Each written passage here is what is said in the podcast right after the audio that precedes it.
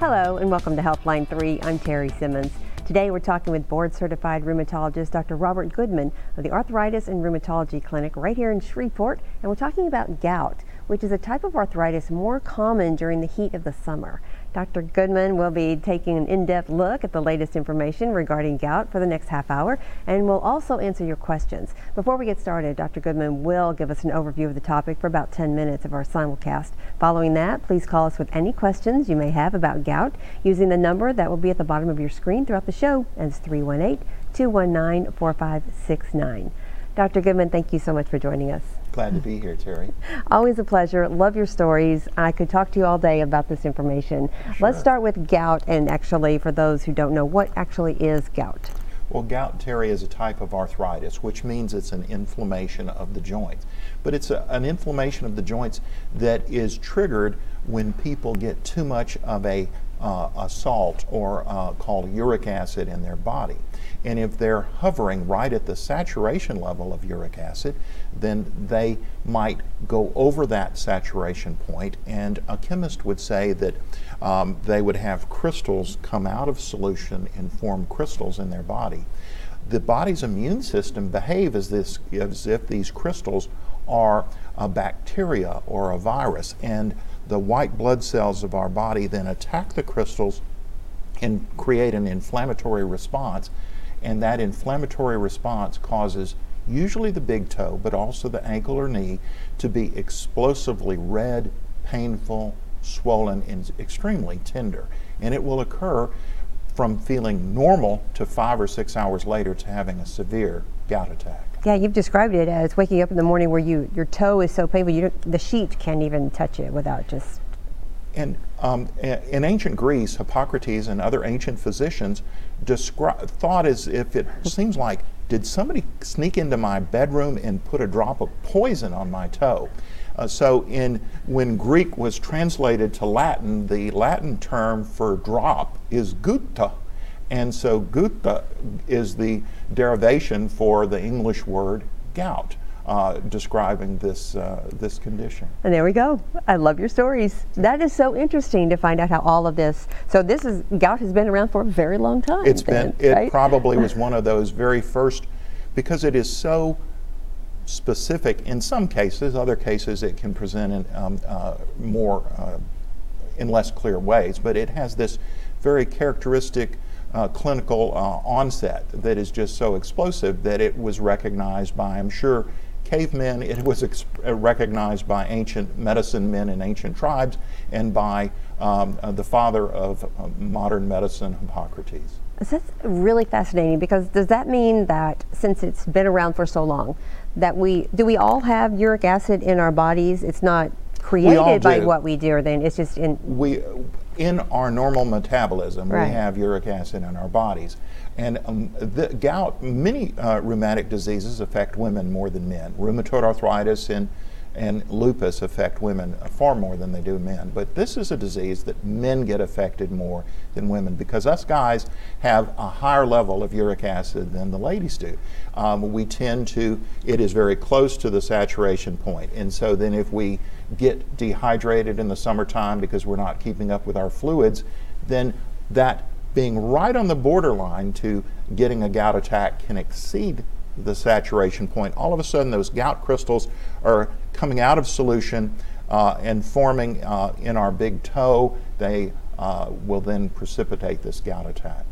And is uric acid, what's how is it useful to the body, and why do men have more than women? Um, it is useful uh, the men more than women seems to be a testosterone kind of thing, but okay. and estrogen. Women uh, with estrogen, uh, they have a decreased uh, amount of uric acid, and so uh, in most labs in the uh, in the Arklatex, a uric acid level of about eight is the saturation point. It might be 8.2, it might be 7.8, but somewhere in that range. And so when women are um, uh, earlier than menopause, they will usually have uric acid levels in the three to four range. But us guys, it'll be six, six and a half, seven.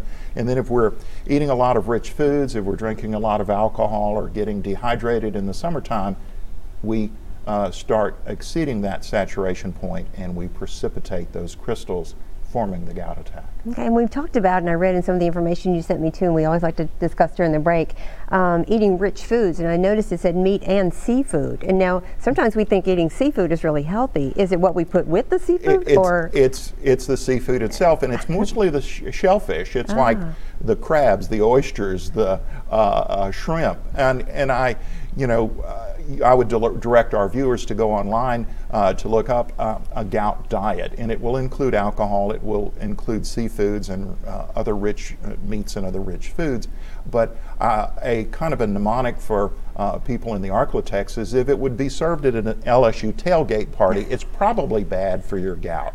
So whether you're going to be eating shrimp, oysters, boudin, Jack Daniels, um, beer, that's going to be precipitating your gout attack. And if, it, and if it's September and you're on around Tiger Stadium and it's 98 degrees, um, you need to keep up with your fluids and put the put the alcohol down and maybe pass up that last plate of boudin.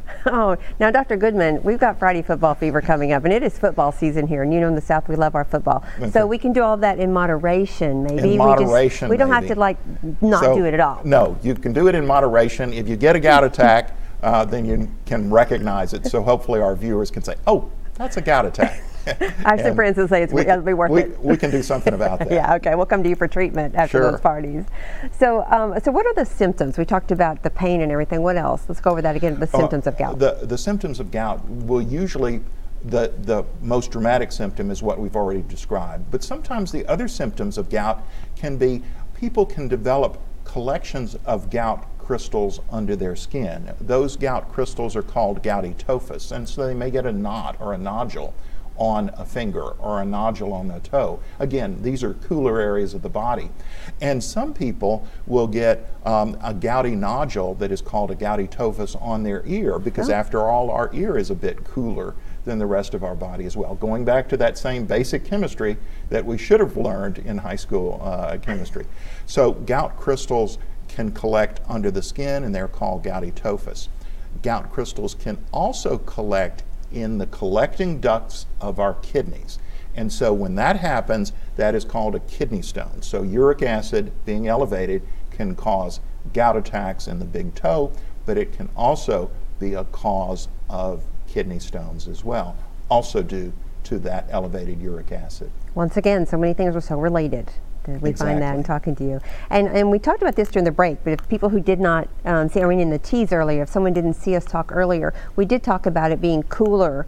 Um, it- why is it in the toe or the ear? Is that because they're cooler parts of the body because they're in extreme That's right. And- location? And, um, our chemistry teacher in high school or college uh, uh, would say that if you take any sa- salt solution and you put bring it to a boil, more salt can be in the salt solution.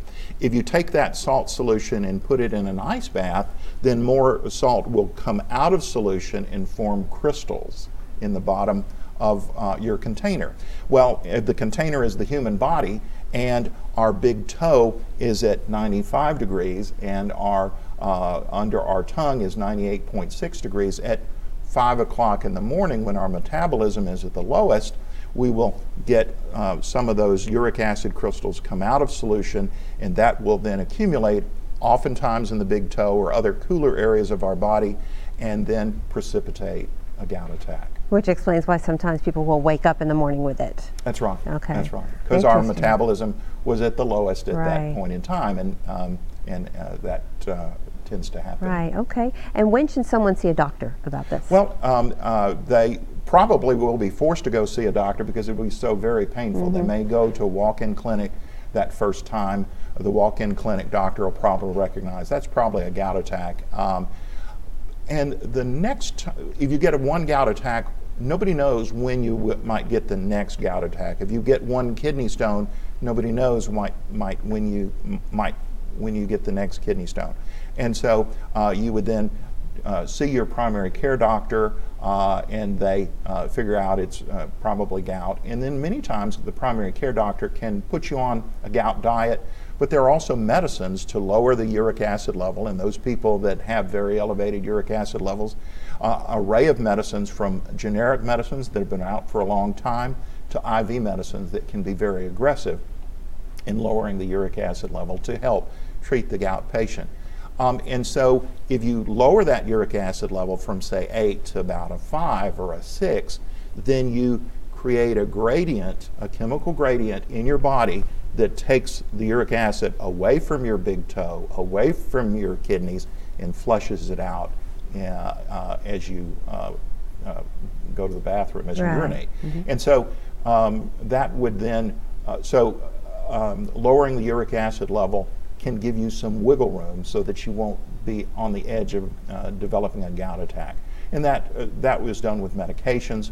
Uh, the most common uh, medication is a medicine known as uh, allopurinol. Another medicine called febuxostat is, is also used. And so we have many tools to help us uh, help the patient if that gout diet, if avoiding the LSU tailgate party, avo- avoiding Friday night football fever, uh, Never. Um, and or if um, having to put down, you know, if, if you like uh, a bit of alcohol and if you like oysters and shrimp, um, and you're getting gout attacks, then you may need to go in a different uh, direction with medicines.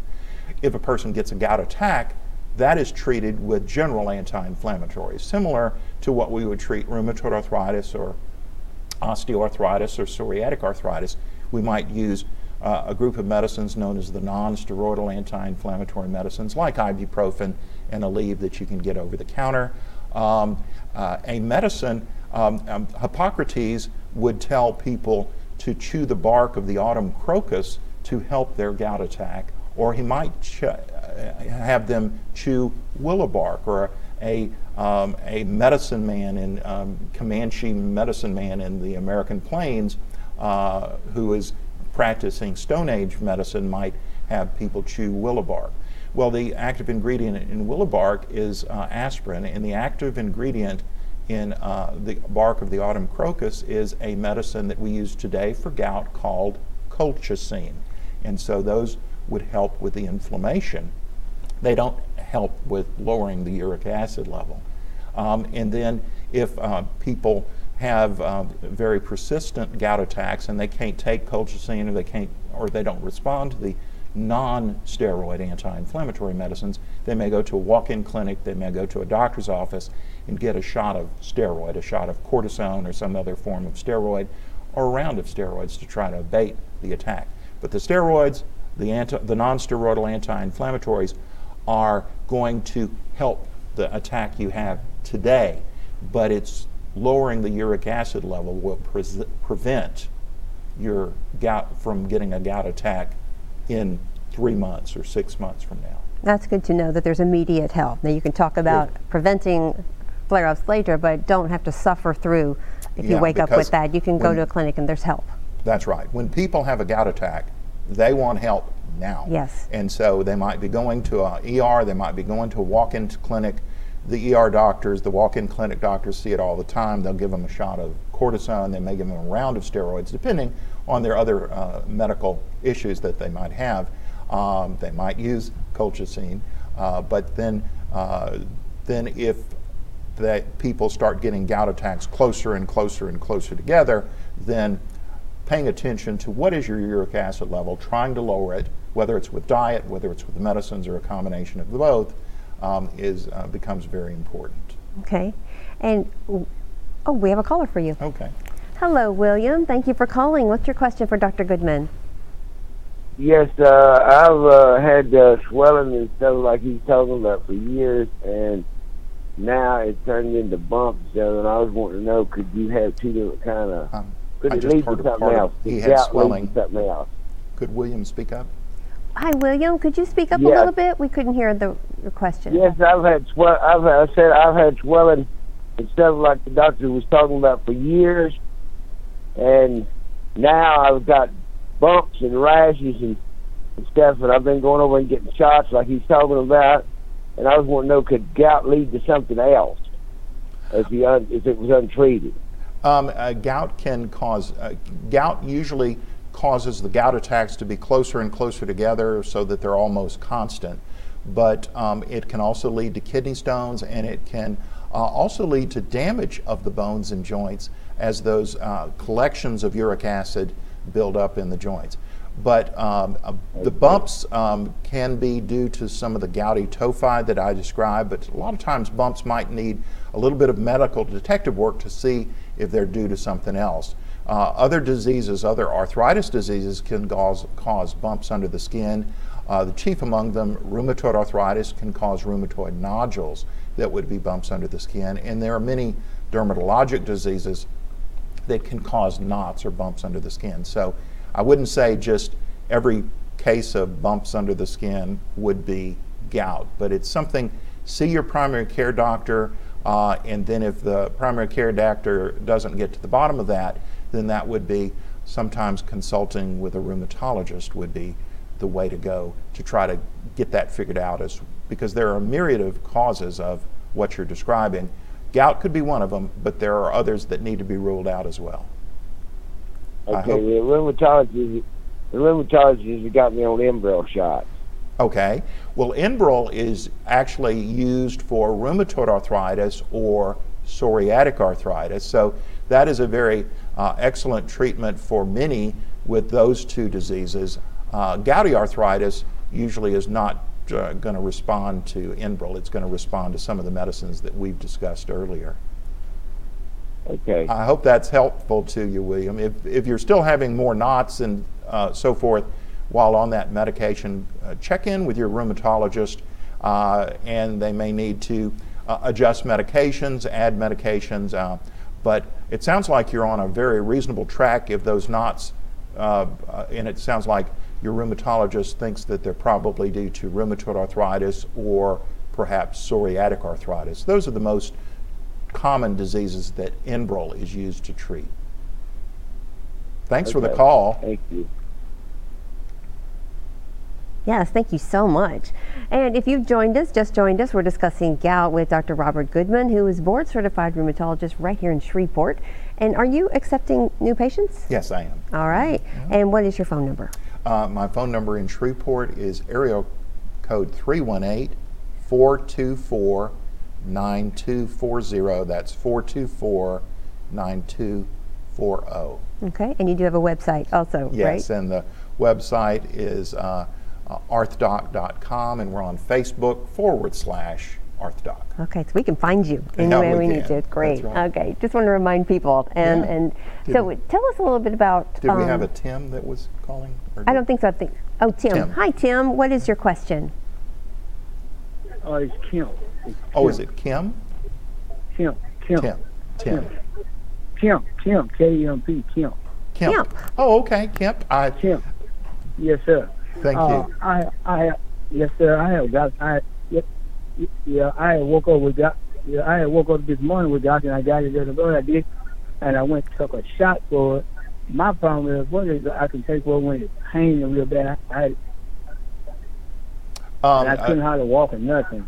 Uh, so uh, uh, it sounds like Kemp is describing um, having woken up it's my having, knee. In my knee. It's in my knee. Uh, having a knee. real bad uh, flare of some kind of arthritis in the knee. Um, probably could be gout. but it could be other types of arthritis as well. And you went to a walk-in clinic. They gave you a shot of cortisone, um, and yes. I, I guess it is better uh, with that shot of cortisone. The cortisone, by the way, uh, Terry, will uh, help the patient in a matter of uh, hours. So that's uh, very useful for emergency room doctors. But now Kemp has uh, the question of where to go next. What do we do next? Well, part of the question answer is to figure out was that swelling in your knee due to gout or was it due to some other type of arthritis? Um, uh, might it be a cousin of gout that I haven't really mentioned before called pseudo gout?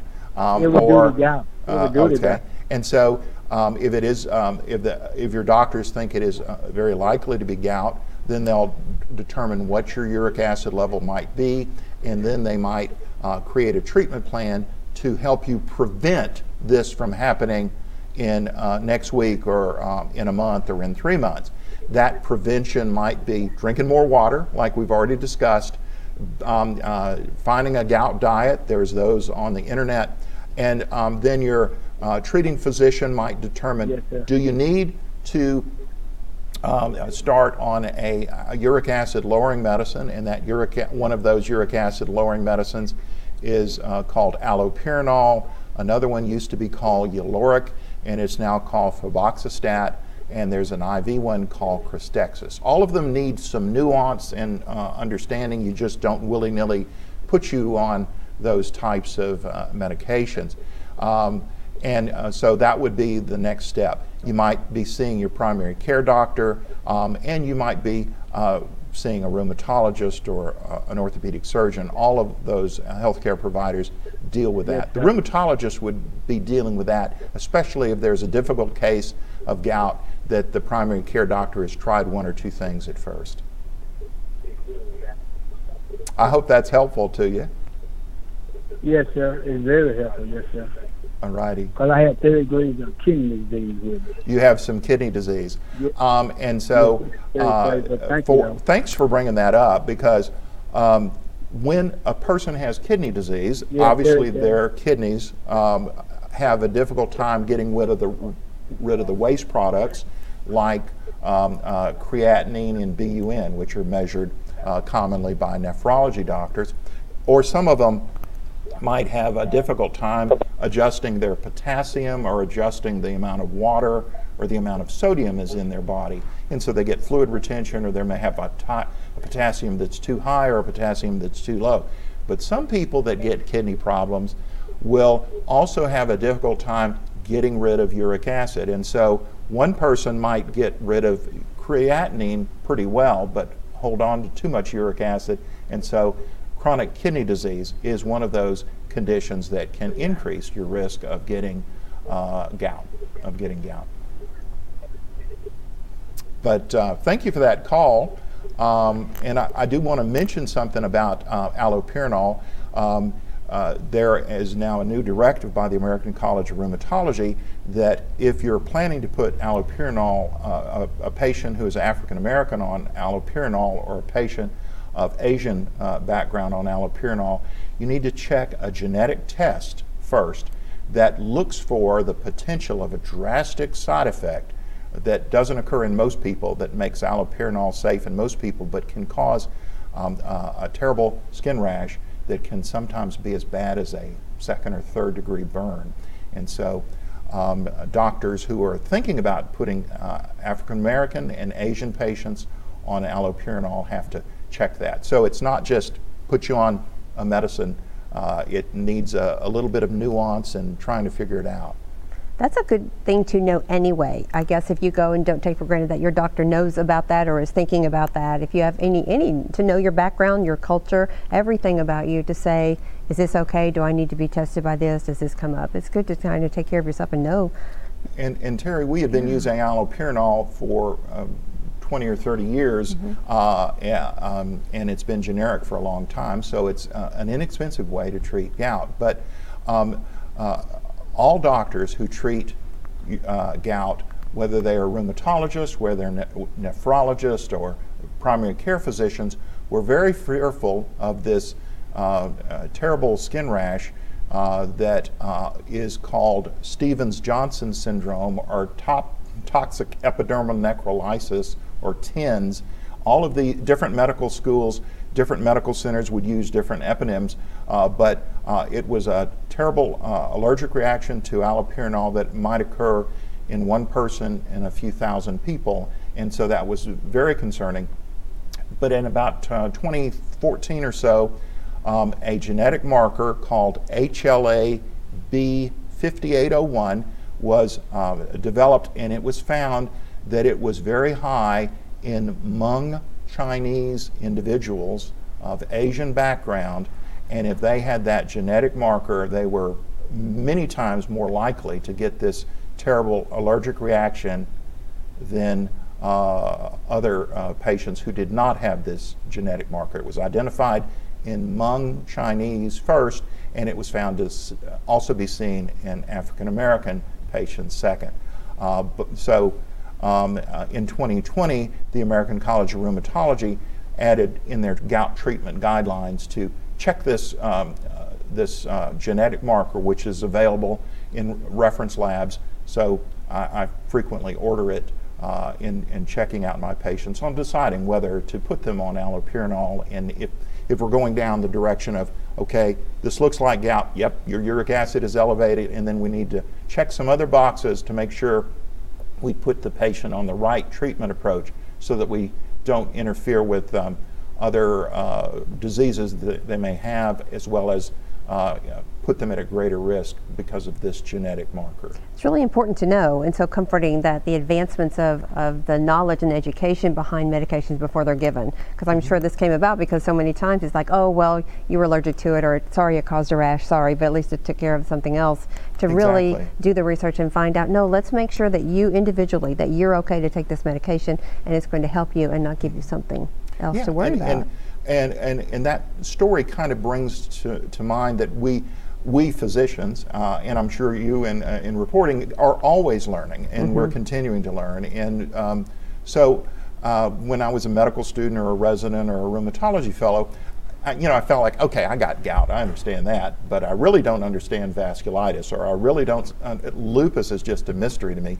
But so you might take gout for granted, but it's still we're still learning, um, and uh, to have this genetic marker that helps us identify people that uh, you know allopurinol is a very good medicine for the vast majority of folks that have uh, could have gout and could need it, and also could have kidney stones, but that that concern that um, was always in doctors' uh, minds um, has been somewhat relieved, not completely, but somewhat relieved by using this genetic marker so that we can use our tools, our older tools, our generic medicines more wisely than we could 10 or 15 years ago. Yeah, I just think it's so interesting to be lifetime learners anyway about everything, just to stay curious, um, but especially about our health and not to be afraid to just ask a lot of questions. Do That's your research. Right. Just, so I want your, the viewers ask questions, yeah. ask questions of your primary care doctors, and if you don't get an answer, or be, maybe because they're focusing on so many other things uh, that sometimes uh, you might need the assistance of a rheumatologist to sort through some of these difficult questions, uh, whether you might have uh, gout or whether it might need a different uh, treatment approach. Absolutely. And before we close, we have a few more minutes left. What are the risk factors to having gout? Um, uh, well, the risk factors is uh, being a male, um, and, number one, and as uh, one of our viewers pointed out, having marginal kidney status. So having, as doctors would say, chronic kidney disease or CKD. So if somebody's uh, kidneys are, if our kidneys are like an eight-cylinder engine focusing, uh, uh, working on six cylinders, if they're like a, uh, somebody's kidneys that uh, used to be 100% uh, effective when they were in their 20s and now their kidneys are 70% effective, then that's a person that's had an increased risk of gout. So maleness, increased risk of gout. Women start to catch up with men after menopause, uh, but still women lag pretty far behind there. Okay. And if someone didn't go and get, they have a gout attack, they wake up that morning, they don't go get medication, do you think, how long does the attack last?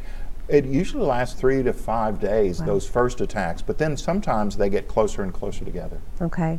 Is there anything else you'd like to leave our viewers with about this topic?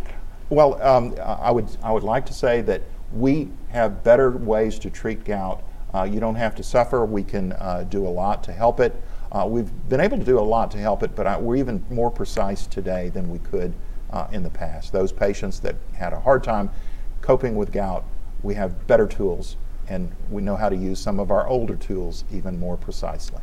And so if you do have an attack, you do have gout, you have a flare-up, uh, there are ways to prevent further flare-ups. There are all kinds of ways to come see you and, and just to see what you can do about it and not suffer completely.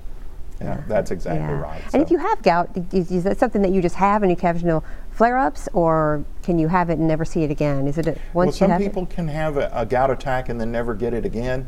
Um, maybe they uh, decided to uh, quit drinking. Maybe they decided to eat smarter. Maybe they decided to drink more water. Okay. Uh, and uh, it can certainly, uh, they can almost uh, treat it themselves.